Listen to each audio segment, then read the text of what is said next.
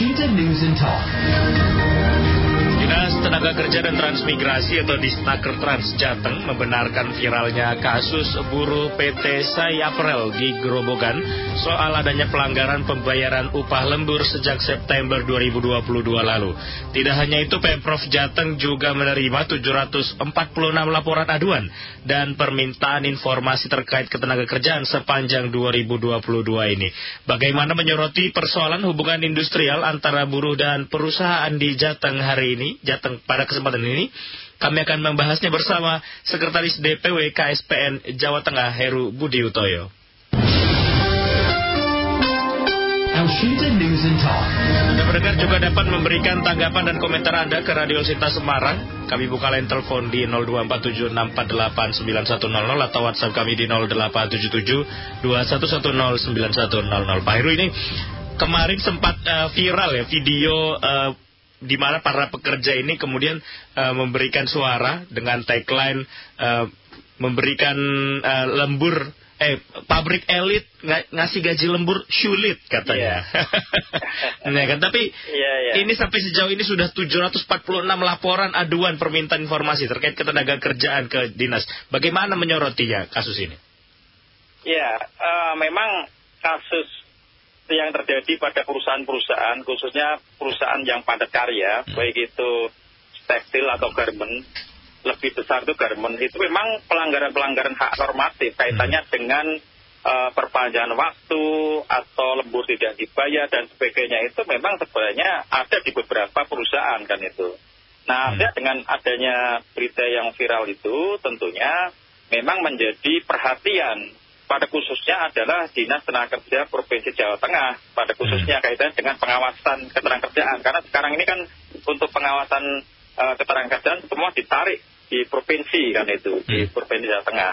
Nah artinya dengan adanya kasus-kasus semacam itu, bisa saja dari Dinas Tenaga Kerja Provinsi Jawa Tengah melalui uh, pegawai pengawas untuk melakukan eh, perbaikan-perbaikan sistem, tentunya hmm. untuk bisa menjaga jangan sampai pelanggaran-pelanggaran hak normatif itu terjadi di Provinsi Jawa Tengah, khususnya masalah pelanggaran waktu jam kerja. Hmm. Nah, kami juga menyoroti bahwa memang hal yang viral itu uh, ada salah satu yang tentunya itu menjadi nilai plus bagi penegakan hukum kan itu. Hmm. Nilai plusnya adalah bahwa ternyata di Gerobokan ada perusahaan yang uh, melaksanakan kerja tetapi uh, tidak membayar lembur. Meskipun dari perusahaan juga sudah mengcounter itu hmm. bahwa mereka juga sudah uh, melakukan pembayar-pembayar, tapi masih ada yang belum dibayar kan itu. Kemudian yang belum dibayar itulah menjadi komitmen bagi perusahaan untuk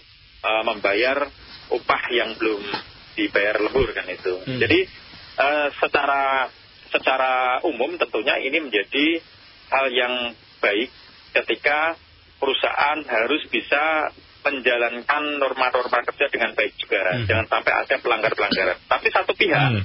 tentunya juga jangan sampai dengan adanya viral uh, di media sosial dan sebagainya ini mengancam keberlangsungan kerja bagi hmm. pekerja yang ada di situ. Dan sampai nanti, misalkan, ini kan ada viral-viral lagi kan kaitannya dengan uh, pekerja yang khawatir kalau kehilangan pekerjaan, Khawatir kalau nanti orderannya itu ditarik dari pemilik brand atau buyer sehingga nanti pekerja akan kehilangan pekerja gara-gara itu kan itu. Jadi hmm. ini memang ada plus minus tetapi sebenarnya ini adalah bagaimana peran pemerintah untuk bisa menjaga pertama menjaga hubungan industrial, yang kedua menjaga norma-norma kerja termasuk hak-hak normatif pekerja jangan sampai dilanggar oleh hmm. perusahaan begitu. Nah, tapi tadi sejauh ini bagaimana KSPN menyoroti uh, pemerintah mengawal mengawal mungkin ya bukan menyoroti mengawal pemerintah atau mengawasi pemerintah menjamin hak-hak pekerja atau buruh di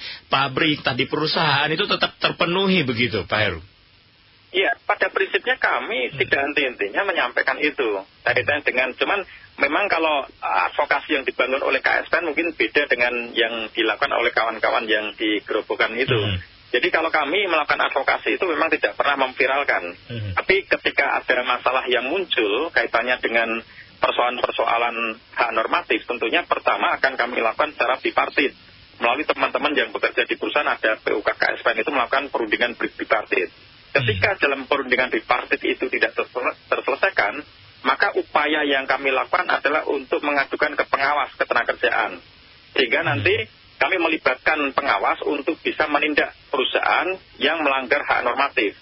Sebagai contoh bukan hanya masalah perpanjangan waktu, tapi juga masalah upah yang belum hmm. uh, dibayar sesuai dengan UMK dan sebagainya. Jadi kami terus untuk intent uh, ke Dinaker Provinsi, bahkan kami dalam kasus yang terjadi di Gerobokan, kami juga komunikasi dengan Kepala Dinas Tenaga Kerja Provinsi Jawa Tengah kaitan dengan hmm. uh, koordinasi-koordinasi bagaimana untuk uh, penyelesaian masalah bisa diselesaikan dengan baik tanpa merugikan pekerja begitu. Hmm. Nah itu juga tadi yang menarik gitu Pak Heri. Tadi uh, kan uh, kemarin ada penyesuaian untuk UMK dan UMP juga. Ini uh, dari KSP KSPN sendiri bagaimana uh, bentuk pengawalan? Memastikan tadi perusahaan juga tetap bisa menyesua segera menyesuaikan hak-hak para pekerjanya. Iya. Jadi memang kaitan dengan upah hmm. itu kan uh, karena sudah diputuskan uh, oleh gubernur melalui SK gubernur hmm. dan pelaksanaannya per 1 Januari 2023 bahwa kenaikan upah itu kan rata-rata kalau di Semarang itu 7,9 hmm. persen kan itu dan di beberapa daerah tentunya persentasenya berbeda.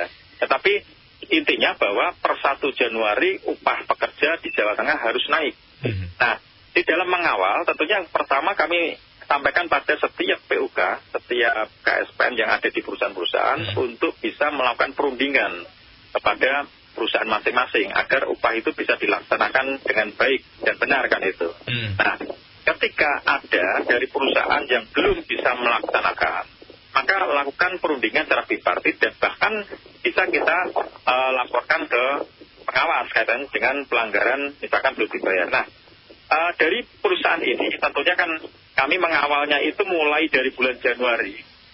Eh, bulan-bulan Desember dulu, Desember 2022 hmm. itu mengawal kaitannya dengan melakukan perundingan kepada perusahaan-perusahaan supaya hmm. melaksanakan UMK, minimal UMK. Yang hmm. kedua adalah pada bulan Januari ini, ini mengawal proses pelaksana UMK. Maka upah pekerja itu kan ada yang mingguan, ada dua mingguan, ada yang bulanan. Yeah. Nah bulanan paling nggak sampai dengan tanggal 31 Januari itu memastikan upah pekerja apakah dibayar uh, kenaikannya sesuai dengan UMK atau di bawahnya. Nah, hmm. ketika sudah sesuai dengan UMK tentunya uh, kita hanya kita mengawal terus, tapi kalau ada yang belum di bawah UMK, baru itu nanti akan dilakukan perundingan lagi, menanyakan kepada perusahaan kenapa kok tidak dibayar UMK, kalau itu hanya sekedar teknis, maka bisa terima. Hmm. Tapi kalau perusahaan tidak mau membayar, maka tentunya akan kita sampaikan ke pengawas setelah kerjaan. Hmm. Gitu. Ya. Sudah berapa banyak mungkin ada keluhan-keluhan dari uh, pekerja yang tergabung di KSPN ini mengenai penyesuaian uh, upah ini, Pak Heru? Untuk saat ini belum ada pengaduan, hmm. artinya dari teman-teman melaporkan sudah uh, dibayar sesuai dengan UMK semuanya. Hmm. Karena kemarin memang pada bulan Januari kemarin itu ada informasi dari beberapa perusahaan uh, bahwa perusahaan belum memberikan kepastian apakah akan naik atau tidak. Tapi uh, sejauh ini pada saat mereka sudah menerima upah, mereka melaporkan ke kami bahwa ternyata sudah ada kenaikan sesuai dengan UMK. Sehingga hmm. kami belum melaporkan atau belum mengadukan uh, terkait dengan anggota KSN yang belum dibayar upahnya sesuai dengan UMK. Hmm. Begitu. Tapi aduan lain kan tetap ada ya Pak Heru ya? ada, aduan yeah. lain iya. memang kami itu konsen pada uh, permasalahan-permasalahan hmm. kaitan dengan pelanggaran hak normatif. Hmm. Sehingga pertama memang uh, upaya yang kami lakukan itu tetap melakukan perundingan bipartit. Hmm. Itu yang pertama. Yang kedua, mediasi kalau tidak uh, tidak selesai di bipartit mediasi. Hmm. Uh, kalau kaitannya dengan pelanggaran, maka kami larinya atau mengadunya bukan ke mediasi tapi ke pengawas ketenagakerjaan hmm. di Provinsi Jawa Tengah. Hmm. Agar permasalahan ini bisa ter terselesaikan dengan baik antara uh, perusahaan dengan pekerja, hmm. perusahaan yang apa yang bekerja supaya hak-haknya terpenuhi, tapi pengusaha juga nanti mempunyai kewajiban dan tidak mempunyai masalah yang baru dengan dengan kondisi yang ada. Seperti yang saat ini tentunya kan dengan viral yeah. di ya. media itu kan perusahaan juga harus berhadapan dengan masyarakat secara umum, hmm. berhadapan dengan buyer, berhadapan dengan negara dan sebagainya. Hmm. Ada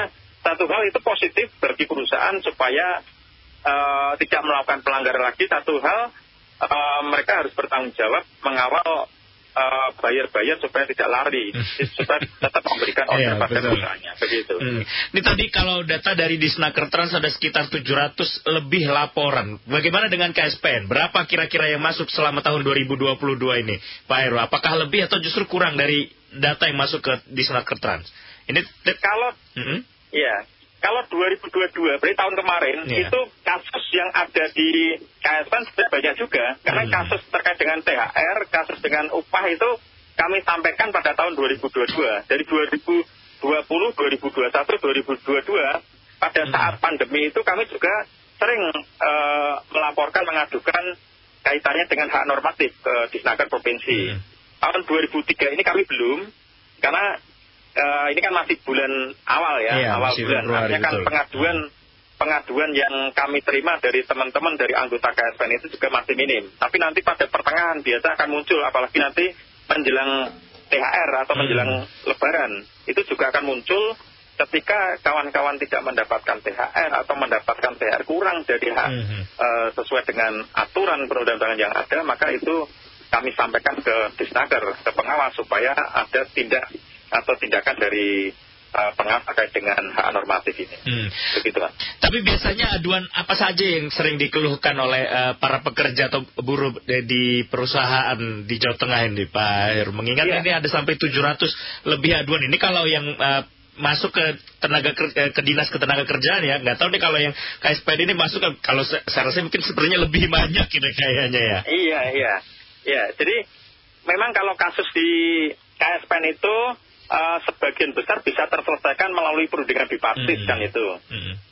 Termasuk sampai mediasi juga. Tapi sebagian juga yang tidak terselesaikan maka terselesaikan atau kita adukan melalui uh, pengawas kerjaan. Hmm. Jadi kasus-kasus itu yang kita hadapi uh, secara umum pertama masalah upah. Hmm. Jadi masalah upah itu yang uh, belum apa ada pekerja yang belum dibayar upahnya sesuai dengan UMK maka kami laporkan ke Disnaker ketika nanti di dalam perundingan bipartit tidak selesai. Kemudian masalah jam kerja. Masalah jam kerja itu juga menjadi uh, salah satu isu atau masalah yang kami sampaikan ke Disnaker termasuk uh, lembur yang tidak dibayar kan itu. Mm-hmm. Nah kemudian yang lain kaitannya dengan kebebasan berserikat misalnya itu. Itu juga ada. Cuman uh, sekarang ini memang kebebasan berserikat kami belum mengadukan karena memang kawan-kawan uh, yang mendirikan serikat pekerja di suatu perusahaan meskipun awalnya hmm. bermasalah tapi alhamdulillah bisa terselesaikan dengan baik sehingga tidak perlu kami sampaikan uh, ke pengawas ketenaga kerjaan. Tapi ada beberapa yang sudah kami sampaikan terkait dengan kebebasan berserikat juga. Hmm. Hmm. Tapi sebetulnya adakah uh, imbauan-imbauan yang diberikan KSPN bagi seluruh anggota KSPN mungkin ya untuk tadi uh, tidak langsung semerta-merta kalau ada misalnya bentuk pelanggaran dari tempat mereka bekerja kemudian diviralkan atau uh, eh, yeah. melakukan ya tadi seharusnya kan bisa dilakukan mediasi atau ya tadi melalui advokasi-advokasi yang dinilai lebih uh, bijak uh, pelaksanaannya. Iya betul itu memang kami yang menekankan dari awal dari awal ketika kami membentuk surat kerja maupun ketika kami dalam setiap rapat-rapat dengan uh, kawan-kawan PUK KSPN di Jawa Tengah kan itu. Yang pertama ketika ada permasalahan yang muncul maka yang pertama harus dilakukan adalah melakukan identifikasi. Setelah melakukan identifikasi, paham betul terhadap masalah yang ada, maka lakukan perundingan bipartit. Harus ketemu dengan perusahaan jadi harus memastikan bahwa perusahaan itu uh, menyelesaikan permasalahan di tingkat perusahaan. Kalau hmm. tidak selesai, baru nanti kita sampaikan ke pihak yang lain, yaitu disnaker. Termasuk kita pernah melakukan mogok, tapi mogoknya pun mogok secara uh, sesuai dengan aturan, dengan ada pemberitahuan dan sebagainya. Sehingga hmm. itu yang langkah-langkah yang kami sampaikan adalah langkah-langkah bagaimana untuk mengadvokasi itu secara aturan yang berlaku kan itu. Sehingga memang belum pernah ketika uh, eh, KSPN melakukan upaya advokasi itu dengan menggunakan uh, viral-viral itu. Tapi kalau mogok ya, bahkan pernah juga ketika kawan-kawan KSPN itu misalkan contohkan yang di saya aparel di Penggaron, hmm. itu juga sering mengadvokasi masalah perpanjangan waktu, melakukan sweeping itu. Jadi mengajak pekerja ketika tidak dibayar lembur, maka disuruh keluarkan itu. Tapi lebih banyak adalah ketika ada masalah seperti itu harus ketemu dengan manajemen, harus ketemu dengan uh, pimpinan perusahaan, harus komplain pertama jangan sampai ada uh, perpanjangan waktu. Kalau sudah terjadi perpanjangan waktu, maka harus mengganti hmm. dengan jam lembur begitu. Itu hmm. upaya yang kami lakukan. Jadi memang uh, himbauan dari kami adalah setiap langkah perjuangan harus hmm. bisa mempersiapkan segala sesuatunya baik data-data termasuk strategi advokasi yang harus dilakukan. Hmm. Gitu. Untuk pendekatan ke perusahaan-perusahaan sendiri seperti apa ini dari KSPN, Pak? Apakah memang ada uh, bentuk di mana uh, perusahaan itu menjadi percaya ketika anggota mereka menjadi anggota KSPN atau justru malah ng ngapain sih para pekerja kami ini harus berserikat bersatu dalam sebuah organisasi entah KSPN atau yang lainnya begitu? Iya, jadi itu penting sekali. Jadi hmm. pertama yang pendekatan kepada pengusaha yang kami sampaikan bahwa serikat pekerja itu adalah sebagai mitra kerja hmm. di dalam hubungan industrial. Jadi kami tidak pernah mengatakan bahwa serikat pekerja adalah lawan pengusaha, bukan. Hmm. Serikat pekerja adalah bagian dari mitra. Artinya uh, ketika ada serikat pekerja itu pun sudah diatur di dalam Undang-Undang 21 tahun 2000. Artinya bahwa ketika perusahaan ada serikat pekerja, maka jangan pernah khawatir bahwa kami adalah musuh atau lawan pengusaha, hmm. bukan. Tapi justru ketika ada serikat pekerja, maka ini adalah bagian dari uh, sarana untuk mengembangkan perusahaan. Ketika ada masalah-masalah yang muncul, maka selesaikan dengan serikat hmm. pekerja agar masalah itu tidak menjadi besar karena tidak ada serikat pekerja. Itu. Hmm. Jadi itu yang terus kami sampaikan sehingga menjadi pendekatan-pendekatan bagi kami, hmm. khususnya KSPN, ketika kami membentuk surat kerja di perusahaan maupun uh, di perusahaan yang sudah ada KSPN-nya, hmm. maka hubungan industrial itu tetap terjaga dan kemitraan itu tetap menjadi uh, bagian dari sarana-sarana untuk membangun hubungan industrial yang baik di hmm. dalam perusahaan. Meskipun masalah-masalah yang muncul, strategi itu bisa yang kita tempuh kan itu. Hmm. Baik bipartit uh, maupun kadang jika diperlukan atau misalkan melakukan mogok kerja itu pun sudah terakhir, langkah terakhir. Hmm. Artinya langkah setelah perundingan-perundingan gagal atau tidak bisa, maka baru kita uh, melakukan strategi yang namanya mogok kerja. Hmm. Berarti sebetulnya KSPN pun uh, akan berusaha tetap mengunggulkan win-win solution ya, ya Pak Heru ya, tidak betul, hanya ya, menguntungkan betul, pekerja tapi juga menjaga kestabilan perusahaan supaya tetap ta tadi ya bisa sama-sama iya. untung begitu ya Pak Heru ya. Betul. Jadi hmm. jangan sampai begini, ketika ada masalah kita melakukan upaya misalkan konfrontasi kan itu, hmm. kita menang tapi perusahaan tutup atau pekerja kehilangan pekerjaan itu kan percuma. Hmm. Jadi artinya bahwa ketika ada masalah kami mengedepankan bahwa pertama jangan sampai pekerja itu kehilangan pekerjaannya. Itu pertama, hmm. utama yang yang kami lakukan. Yang kedua adalah bagaimana untuk bisa memperbaiki suatu kondisi di dalam perusahaan. Misalkan ada hak-hak normatif yang belum terbayar, bagaimana upaya kita menempuh dengan cara-cara yang bijak untuk bisa menyelesaikan masalah-masalah yang ada di perusahaan itu. Hmm. Tapi jangan sampai nanti justru pekerja kehilangan pekerjaan gara-gara kita uh, melakukan advokasi, kemudian menjadikan masalah kepada anggota kami atau pekerja hmm. pada umumnya yang bilang pekerjaan itu. Hmm. Tapi di kasus PT Saya Parel kemarin ini adakah uh, peranan yang diambil oleh uh, KSPN Jawa Tengah sendiri Pak Heru? Iya, jadi kebetulan di dalam uh, Saya Aparel yang di hmm. Semarang itu adalah anggota KSPN hmm. yang Semarang. Hmm. Kemudian yang digerobokkan itu ada dua serikat pekerja, yang satu Spring, yang satu KSPS. Hmm. Nah, yang KSPS itu itu adalah bagian dari uh, serikat pekerja yang bergabung pada federasi KSPN. Hmm. Sehingga memang sebelum eh, kawan-kawan uh, Spring itu melakukan perjuangan melalui viral tadi, sebenarnya hmm. KSPS itu sudah memperjuangkan kaitannya dengan dengan ini apa persoalan perpanjangan waktu. Hmm. Mereka sudah ketemu dengan manajemen, sudah komplain secara bipartit sehingga ada beberapa jam yang kemudian dibayar lembur kan itu. Hmm. Nah, artinya ini kan kaitannya dengan uh, apa strategi perjuangan yang ditempuh yang meskipun itu berbeda tapi tujuannya sama hmm. bahwa di situ ada permasalahan perpanjangan waktu, ada permasalahan jam lembur, dua serikat pekerja itu tengah melakukan perjuangan yang satu memviralkan melalui TikTok, yang satu langsung melalui bipartit, ketemu dengan manajemen, komplain dengan perusahaan, dan bahkan kalau tidak selesai akan diadukan ke disnaker provinsi, hmm. sebenarnya seperti itu. Hmm. Tapi kalau uh, kemarin kan akhirnya uh, Gubernur Jawa Tengah Pak Ganjar juga merespon hal ini, katanya uh, beliau menyampaikan ya jangan langsung diviralkan, laporkan saja langsung ke Disnaker. Apakah sudah upaya ke sana sebetulnya sudah dilakukan? Iya. Pak. Hmm. Kalau dilakukan belum, tapi sudah mempersiapkan itu. Hmm. Karena uh, di Gerobongan itu sebenarnya perusahaan baru kan, hmm. baru berdiri tahun 2022. Itu uh, pekerjanya itu juga belum sebagai anggota serikat pekerja semuanya. Hmm. Itu meskipun ada dua serikat pekerja, tapi tidak semua pekerja menjadi anggota serikat pekerja. Hmm. Sehingga karena masih baru, tentunya upaya-upaya yang dilakukan berbeda. Dan termasuk kami dari KSPN Jawa Tengah itu kan uh, menyampaikan pada kawan-kawan serikat yang di sana yang KSPS itu, hmm. ketika ada masalah semacam itu lakukan perundingan secara bipartit kan itu. Hmm. Jadi itu yang perlu uh, kita sampaikan ke mereka dan juga terkait dengan pengaduan uh, masalah hak normatif itu kepada pemerintah, kepada Disnaker hmm. kan itu. Hmm.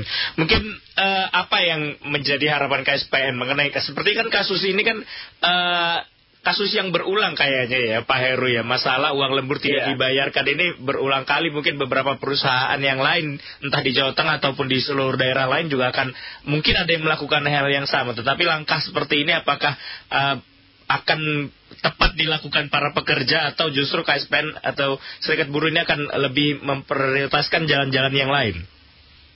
Ya, jadi memang sebenarnya kasus perpanjangan waktu hmm. atau lembur tidak dibayar itu kan kasus yang bukan kasus baru kan itu. Hmm. Itu kasus lama hmm. bertahun-tahun dan bahkan itu bukan hanya satu perusahaan tapi di beberapa perusahaan dan bukan hanya di Jawa Tengah tapi di Indonesia ada kasus yang sama kaitan hmm. dengan itu. Nah, dengan uh, adanya kasus yang viral ini, ini harapan kami adalah menjadi sebuah uh, motivasi aja bagi perusahaan. Hmm. Motivasi bagi perusahaan supaya tidak melakukan hal yang sama supaya bisa membenahi uh, membenahi kondisinya di dalam hmm. perusahaan masing-masing supaya tidak ada lagi perpanjangan waktu. Hmm. Kalau misalkan waktu dalam tujuh jam itu tidak mencukupi ketika pekerja harus melakukan pekerjaan lagi ya hmm. maka harus atau wajib dihitung lembur. Nah itu bagian dari upaya pengawasan ketenaga kerjaan juga ada di situ harus hmm. melakukan pengawasan dengan benar terhadap perusahaan-perusahaan yang melakukan pelanggaran. Jadi hmm. harapan kami pertama adalah dari uh, perusahaan harus konsisten dan komitmen ketika mempekerjakan pekerjaan lebih dari waktu jam yang ditentukan maka harus dihitung lebur. Hmm. Yang kedua bagi pemerintah dalam hal ini adalah pengawas ketenagakerjaan harus bisa bertindak secara bijak juga dengan tegas juga untuk penegakan hukum supaya tidak ada lagi masalah-masalah itu muncul. Sementara untuk saya pekerja hmm. tetap uh, pada posisi bagaimana menjaga hubungan industrial yang baik tanpa harus uh, mengorbankan pekerja, tapi untuk melindungi pekerja supaya tidak kehilangan pekerjaan. Hmm, begitu. Baik, harapannya kasus ini bisa segera terselesaikan dan mudah-mudahan tidak terjadi lagi entah di perusahaan mana pun, baik di Jawa Tengah maupun di luar Jawa Tengah ya, Pak Heru ya. Iya, hmm. betul ya. Semoga tidak ada masalah lagi kan itu hmm, supaya bisa betul. terselesaikan semua masalah yang ada. Baik, terima kasih banyak atas kesempatan waktunya siang hari ini Pak Heru. Sehat selalu. Selamat ya. siang. Amin. Selamat siang. Terima kasih.